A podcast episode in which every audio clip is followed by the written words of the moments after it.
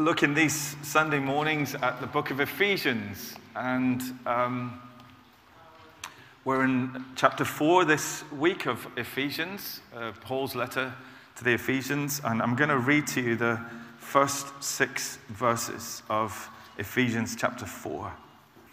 As a prisoner for the Lord, then, I urge you to live a life worthy of the calling you have received. Be completely humble and gentle. Be patient, bearing with one another in love. Make every effort to keep the unity of the Spirit through the bond of peace. There is one body and one Spirit, just as you were called to one hope when you were called, one Lord, one faith, one baptism, one God and Father of all, who is over all and through all and in all. It's the word of God to us today. And uh, we've been looking at this, this great letter, which is possibly a, a circular letter to the uh, churches in this region. And, and, this one is to the church in Ephesus.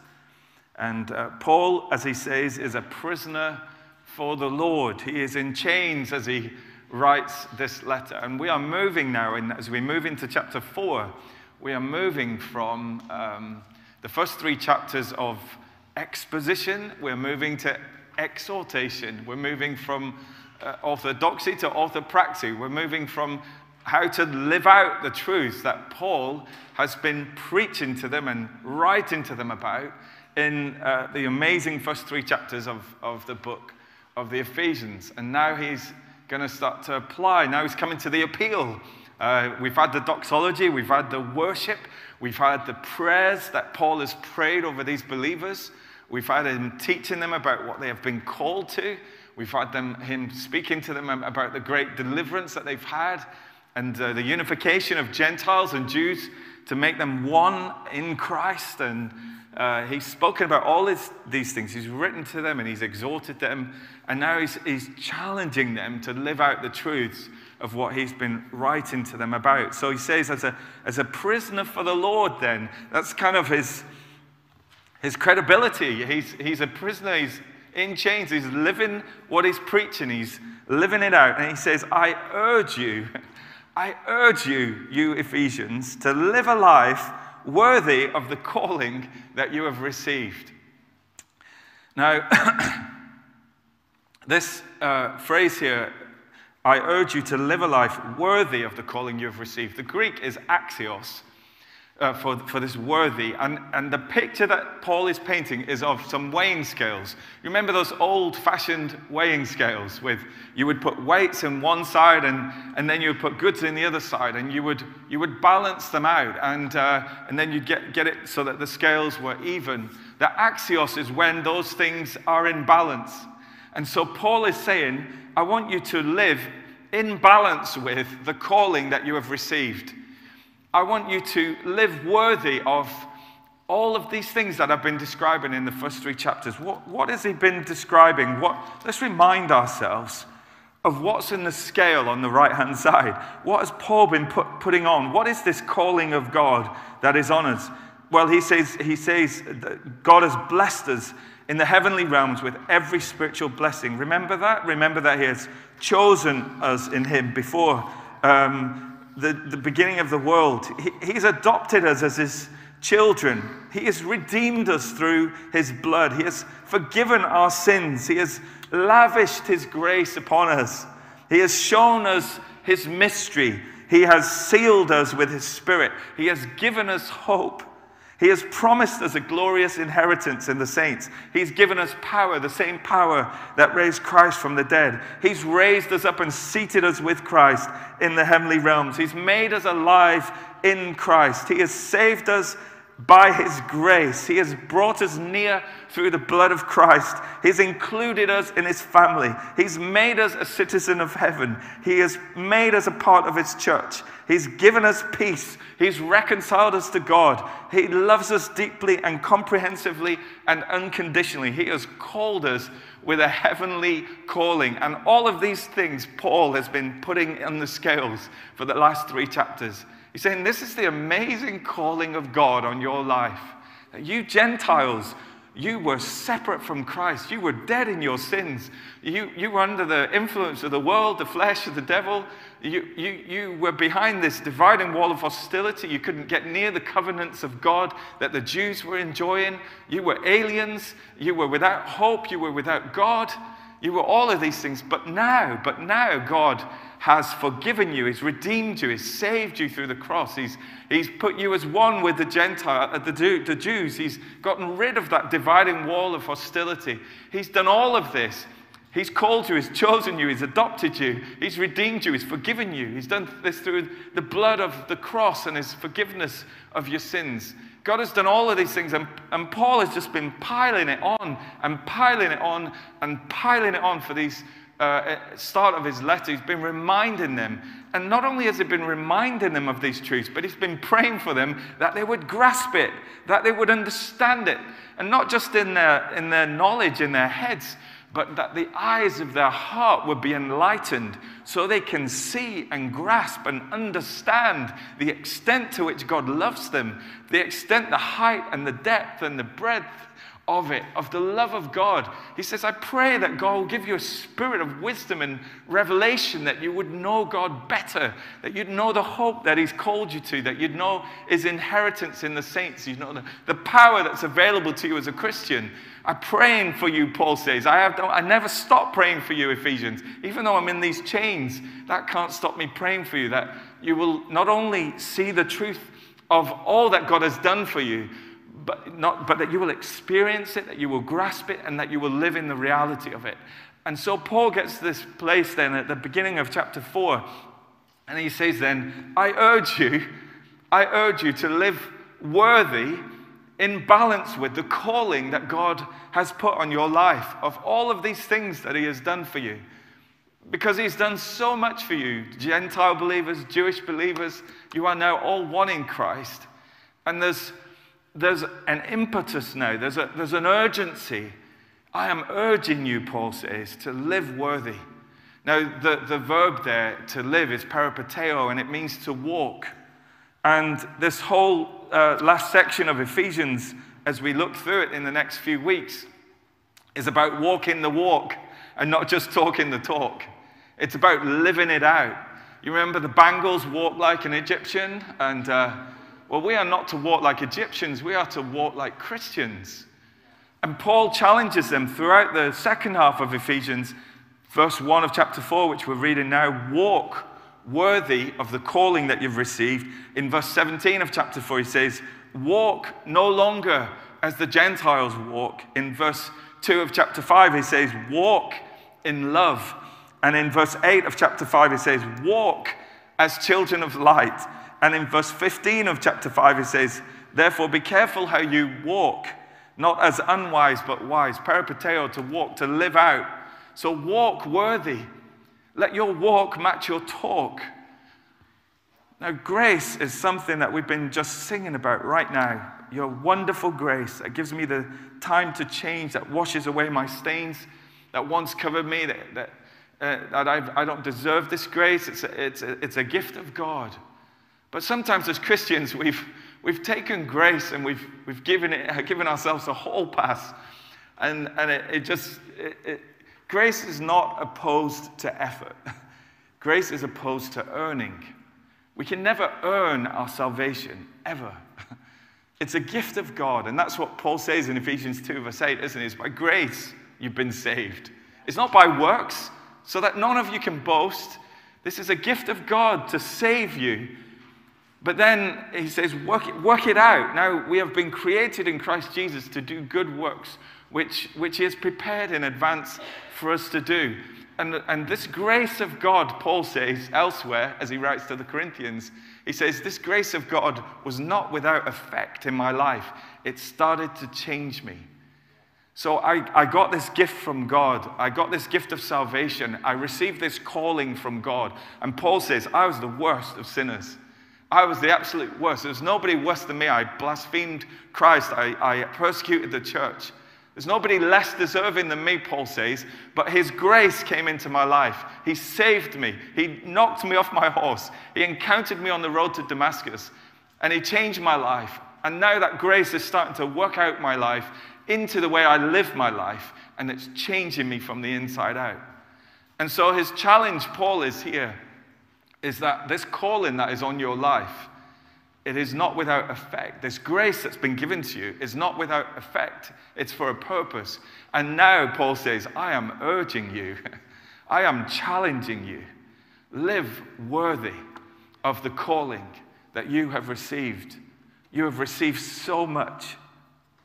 And he goes on then, and, and that's the calling. The first point is walk worthy of your calling.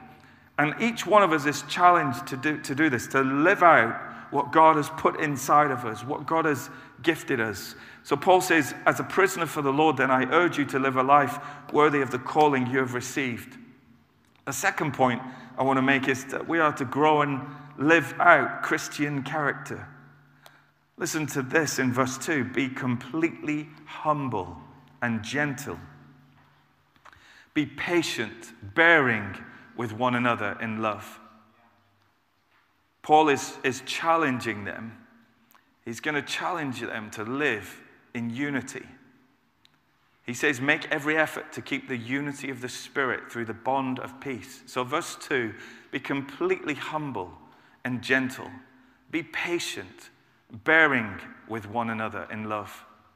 This is the character of a spirit filled life that produces unity in the church of Christ. These are characteristics that are needed for unity in the church. We need humility, we need gentleness, we need patience, and we need to bear with one another. Long before, uh, what's she called, that female comedian? Bear with, before she said, what's she called? Emma. Miranda. Miranda. Miranda says, Bear with, bear with, put up with me. Bear, long before Miranda said it, the Apostle Paul said it. That we are to bear with, which means put up with one another. Did you know you have to put up with one another in the body of Christ? Bear with one another. We'll get to that, but first of all, he says, be completely humble. Uh, one of the greatest causes of disunity is pride. It's what caused, originally, it's what caused Satan to fall. it's what caused disunity originally in the, in the original fall of the, of the angels. But, but humility, be completely humble. We are called to, to humility. There's this funny story in the Bible of uh, the disciples one day as they were walking along and they were arguing who was the greatest amongst them. and then when they got to Capernaum, they went inside the house where they lived. Uh, and Jesus said, like Columbo style, uh, What were you chatting about on the road, guys? What were you talking about? And they all kind of looked at their shoes and uh, they didn't want to admit what they'd been talking about. They'd been arguing about who was the greatest. Which one of us is the greatest? Which one of us has 12 apostles, 12 disciples? I wonder how they scored. Yeah, what was the scoring system for greatness? Well, uh, Peter says, I was on the Mount of Transfiguration. I saw Jesus in all of his glory. Peter, James, and John, we're kind of the, we're the in group. We're, you know, Jesus takes us to places that he doesn't take you guys, and we're, we're the elite of the elite.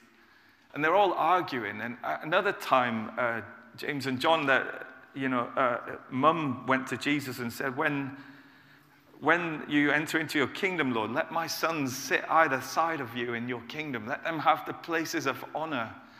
And the disciples are always scrabbling for position and for power and for influence and for the inside track with Jesus. So they're all arguing, whatever the, however they're arguing, they're arguing who's the greatest, who's the most important to Jesus.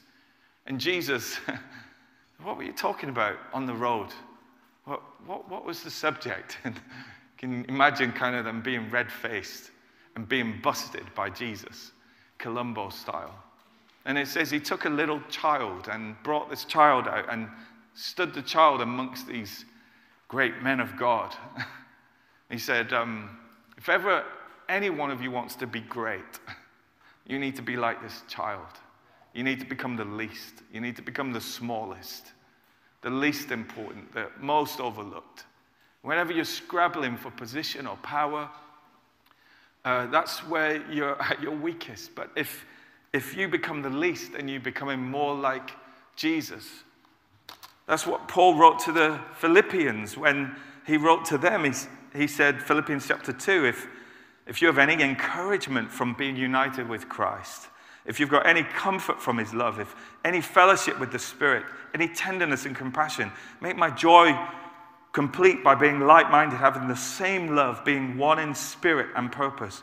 Do nothing out of selfish ambition or vain conceit, but in humility consider others better than yourselves.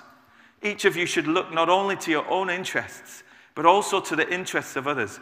Your attitude should be that of Christ Jesus, who, being in very nature God, did not consider equality with God something to be grasped, but made himself nothing taking the very nature of a servant, being made in human likeness, and being found in appearance as a man, he humbled himself and became obedient to death, even death on a cross. When, Pete, when Paul writes to the Philippians, he says, I, I want you not to do things in vain conceit, but I want you to have the same attitude as Jesus had.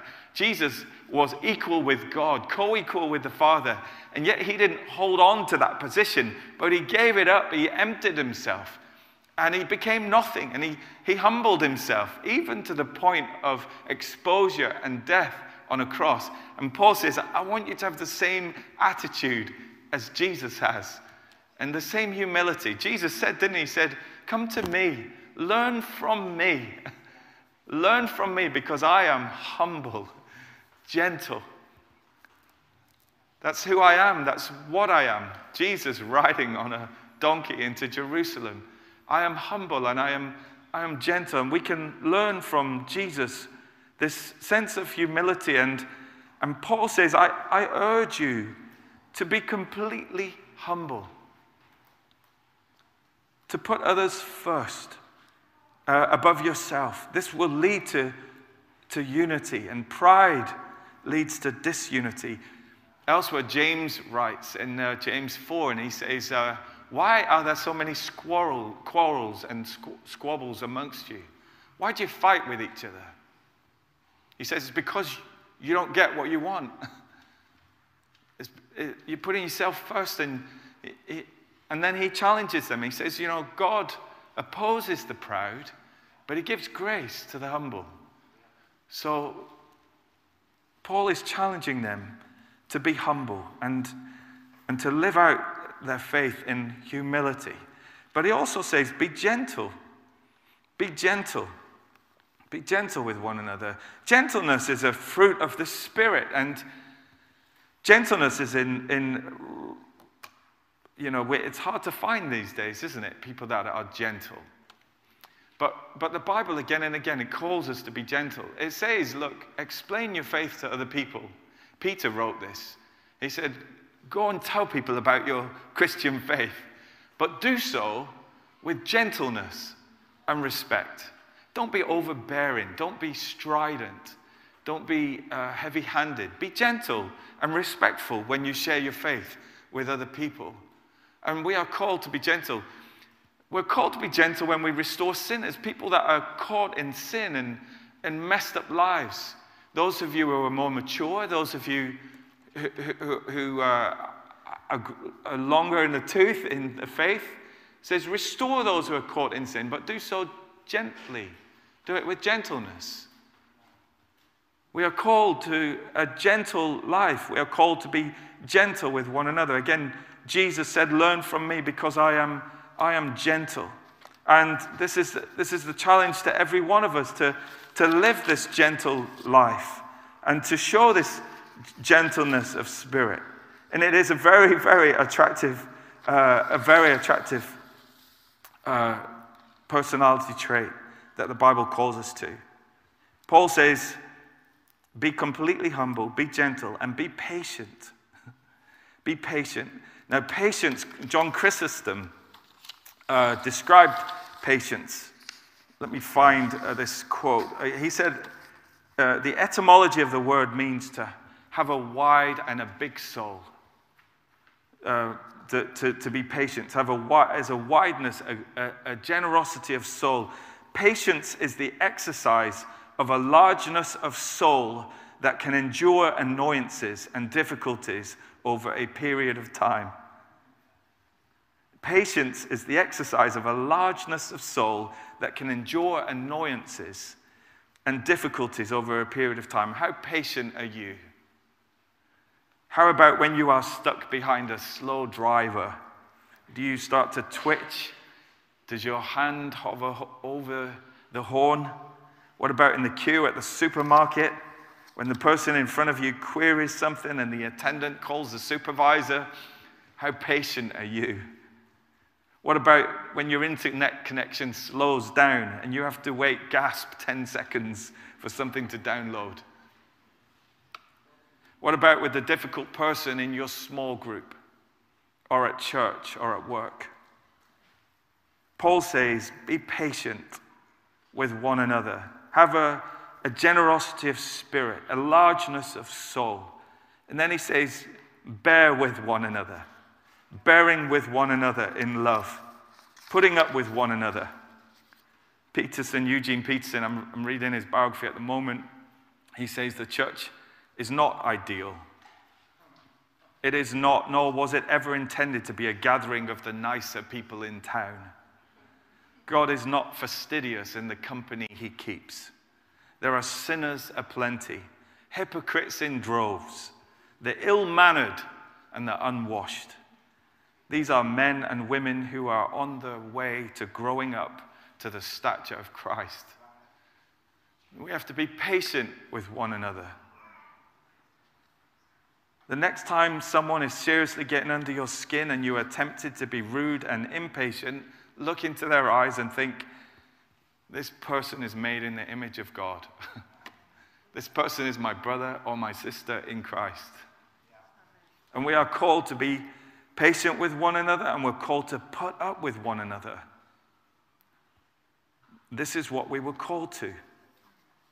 So, this is the challenge of Scripture. And this is the challenge of Scripture to uh, grow in and live in Christian character. And Jesus, of course, modeled all of this. He modeled it in the way that, again, when the disciples were refusing to serve one another, Jesus was the one that took off his outer garments. He was the one that wrapped a towel around himself. He was the one that put his hands in the basin and knelt down at his disciples' feet and washed their grimy feet. The King of the universe, the Lord of the universe, the creator of all things, the creator of those smelly feet. And Jesus is not too big to kneel and to wash their feet. The disciples sometimes, they were too big. They were too insistent on their position. They were too entrenched in their position. But Jesus showed them a better way. And he said, If I, as your master and your Lord, have done this for you, then how much more should you serve one another? So we are, first of all, to live worthy of the calling, all of this calling that has been outlined by Paul in the first three chapters of Ephesians. As a prisoner in the Lord, I urge you to live a life worthy, in balance with the calling that you have received. Axios. I urge you to walk, peripateo, walk worthy, uh, in a consistent way to what you've been called to and the grace that's been given you. And then develop and live in this character, this Christ like character that builds unity in the church of Jesus Christ. Be humble, be patient, be gentle, and put up with one another, especially the difficult characters. And then the challenge of Scripture, the third thing is, is obey the challenge of Scripture. And this is the challenge that, that Paul gives them. He says in verse 3, he says, Make every effort to keep the unity of the Spirit through the bond of peace. Make every effort to keep the unity of the Spirit, uh, which is in the bond of peace. If we're going to grow up in Christ, again, Eugene Peterson says, we have to do it in the company of everyone who is responding to the call of God. Whether we happen to like them or not has nothing to do with it. The Greek verb here for make every effort is an emphatic verb, and it means spare no effort. Spare no effort to keep the unity. Now, it's not to create the unity, the unity is given by the Spirit of God.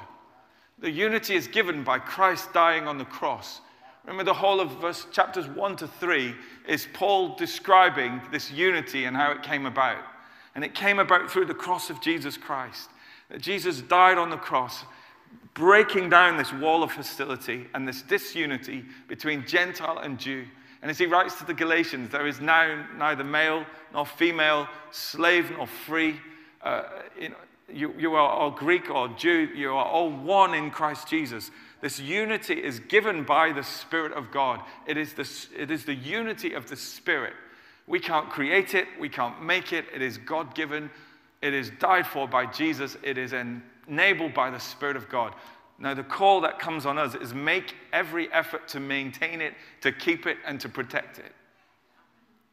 Markus Barth wrote, It is hardly possible to render the urgency contained in the underlying Greek not only haste and passion, but a full effort of the whole man is required, involving the will, the sentiment, the reason, physical strength, and total attitude.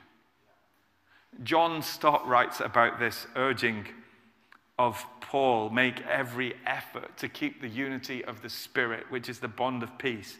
And John Stott says what it really is saying here is yours is the initiative. You do it now. mean it. You are to do it. I mean it, Paul is saying. Such are the overtones of verse 3. That's what Markus Barth is writing about. Said it, it means everything you've got your will, your emotions, your physical body do it and do it now. Do what God is calling you to do. Make every effort, every effort that you can make to maintain the bond of peace the spirit of unity within the body of Christ. Yours is the initiative. Uh, obviously, when we hear preaching like this and we hear scriptures like this, we can all think of 10 people that need to hear this message. You've got somebody in your mind right now. but do me a favor, put the blinkers on and take the log out of your own eye. before you take the speck out of your brother's. And I'll do the same. I've got to apply this to me. You've got to apply this to you. It's for you. You take every initiative that you can make. As far as you are able, live at peace with others. As far as you are able. Make every effort. There's an urgency here to live in peace, in unity with one another, to maintain the unity of the Spirit, which is the bond of peace. Philip Melanchthon said, in, essential, in essentials, unity. In non essentials, liberty. And in all things, charity. Show love and patience to one another. We used to sing a song when I was growing up Bind us together, Lord. Some of you will remember it. I think we might even sing it afterwards. We're going to go retro. It says, Bind us together, Lord. Bind us together with cords that cannot be broken. Bind us together. Bind us together. Bind us together with love. This is the bond of peace, the ropes of peace. Paul's in chains as he's writing these, but he says, Be bound together in the bond of peace, in these ropes of peace. Let peace tie you together. It's, and then the, that song goes on there's only one God, there's only one King, there's only one body, and that's why we sing. Bind us together, Lord. And so there is the command of Scripture, and as these commentators have said, we cannot overemphasize the urgency and the strength of Scripture in challenging us to do everything that is within our power to maintain unity in the church. And the fourth point is this is that we are to learn from and be inspired by the perfect community, which is the Trinity. There is, verse 4 here, there is one body and there's one spirit. Just as you were called to one hope, you were, when you were called, there's one Lord, there's one faith, there's one baptism, there's one God and Father of all, who is over all and through all and in all. We have here seven ones, the perfect biblical number for completeness. Seven ones that Paul is describing. There's only one of these. There's only one body of Christ. There's only one Spirit of Christ, and you all have received that one Spirit. You've all been baptized into one family. You have one Father. you have one Lord. You have the same Lord Jesus Christ that you serve. You have one faith. You have the same faith as I have. One baptism, one God, one Father who is over all and through all and in all. And Paul just keeps hammering away. One. There's just one faith. There's just one baptism. There's just one of these. We have more that binds us together than divides us. We have more that unites us than divides us. And of course, you are different to me and I am different to you. We have different outlooks on life. You might be an extrovert, I might be an introvert. You might be black, I might be white. You might be educated, I might be uneducated. You might be all different things to me. But I am your brother in Christ, and you are my sister. we have the same dad. we have the same father. We have the same hope. You're going to be in heaven with me, so you better get to like me. You're going to live with me forever.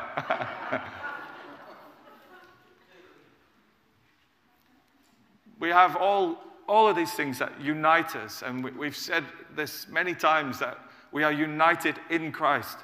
Now, the, the amazing thing is that the whole of chapter 2, where Paul is saying, all of this happened through the blood of Christ.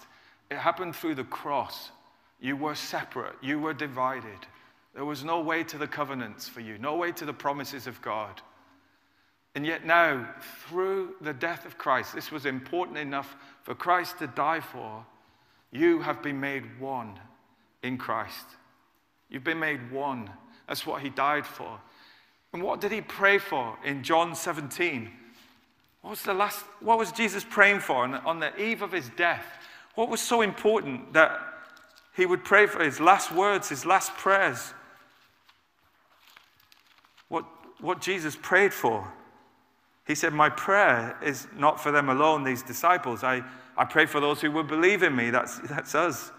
Through their message, that all of them may be one.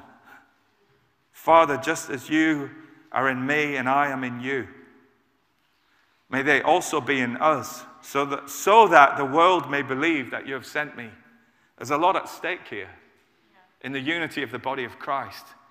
Because Jesus says it's through that unity that the world will believe that you sent me. They will know that you are my disciples because of their love for one another. I have given them the glory that you gave me, that they may be one. As we are one, Father, the perfect community, Father, Son, and Holy Spirit. I've given them the glory that you gave me, that they may be one as we are one. In I in them and you in me, may they be brought to complete unity to let the world know that you sent me and you have loved them even as you have loved me. This is what Jesus prays for before he dies. That you would bring them to complete unity, that they may be one. There is, Paul says, you may be Jewish and you may be Gentile. You may be female, you may be male. You may be poor, you may be rich. You may be a master or a slave. But let me tell you, there's only one body of Christ. There's only one church. There's only one spirit. You were called to one hope when you were called. You have one Lord whom you both all serve. You have one faith. You have one baptism. One God and Father of all, who is over all and through all and in all.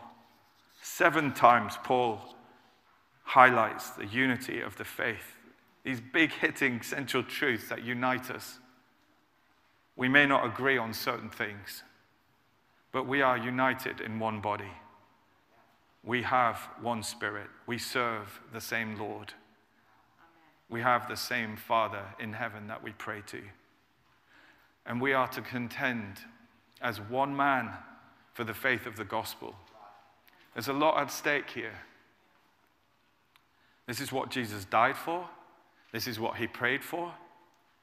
That we might be one as he is one.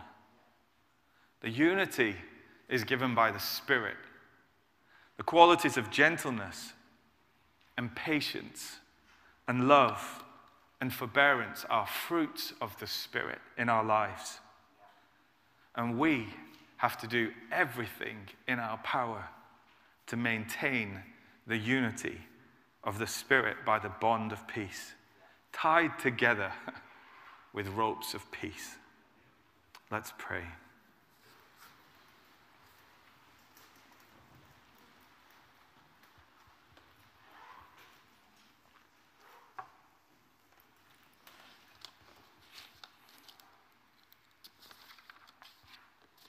Lord, there's a gravity to this, a weightiness, a, an imperative, a great challenge of Scripture, an exhortation. We have received so much, so much grace. The weight of our calling is tremendous.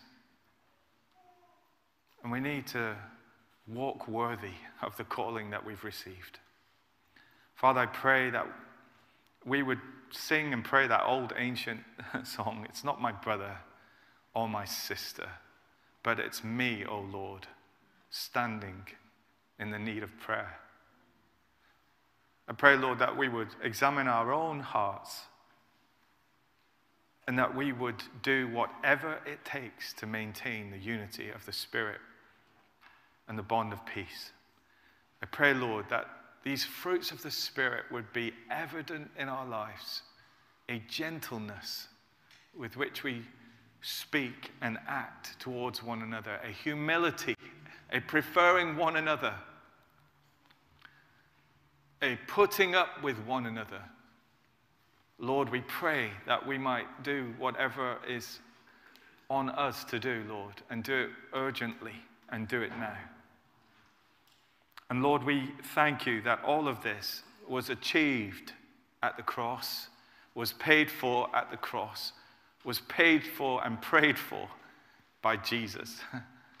so I pray, Lord, even as we sing this song now, maybe it will be our prayer that you would bind us together. Unity is not something that can be coerced or externally applied, it comes from our hearts. So I pray, Holy Spirit, that you would touch us and change us and transform us. That we might be one body, that we might contend as one man for the faith of the gospel, and that the world may see that the church of Jesus Christ is this world transforming place where we who are many are one body. We carry this gospel truth in Jesus' name. Amen.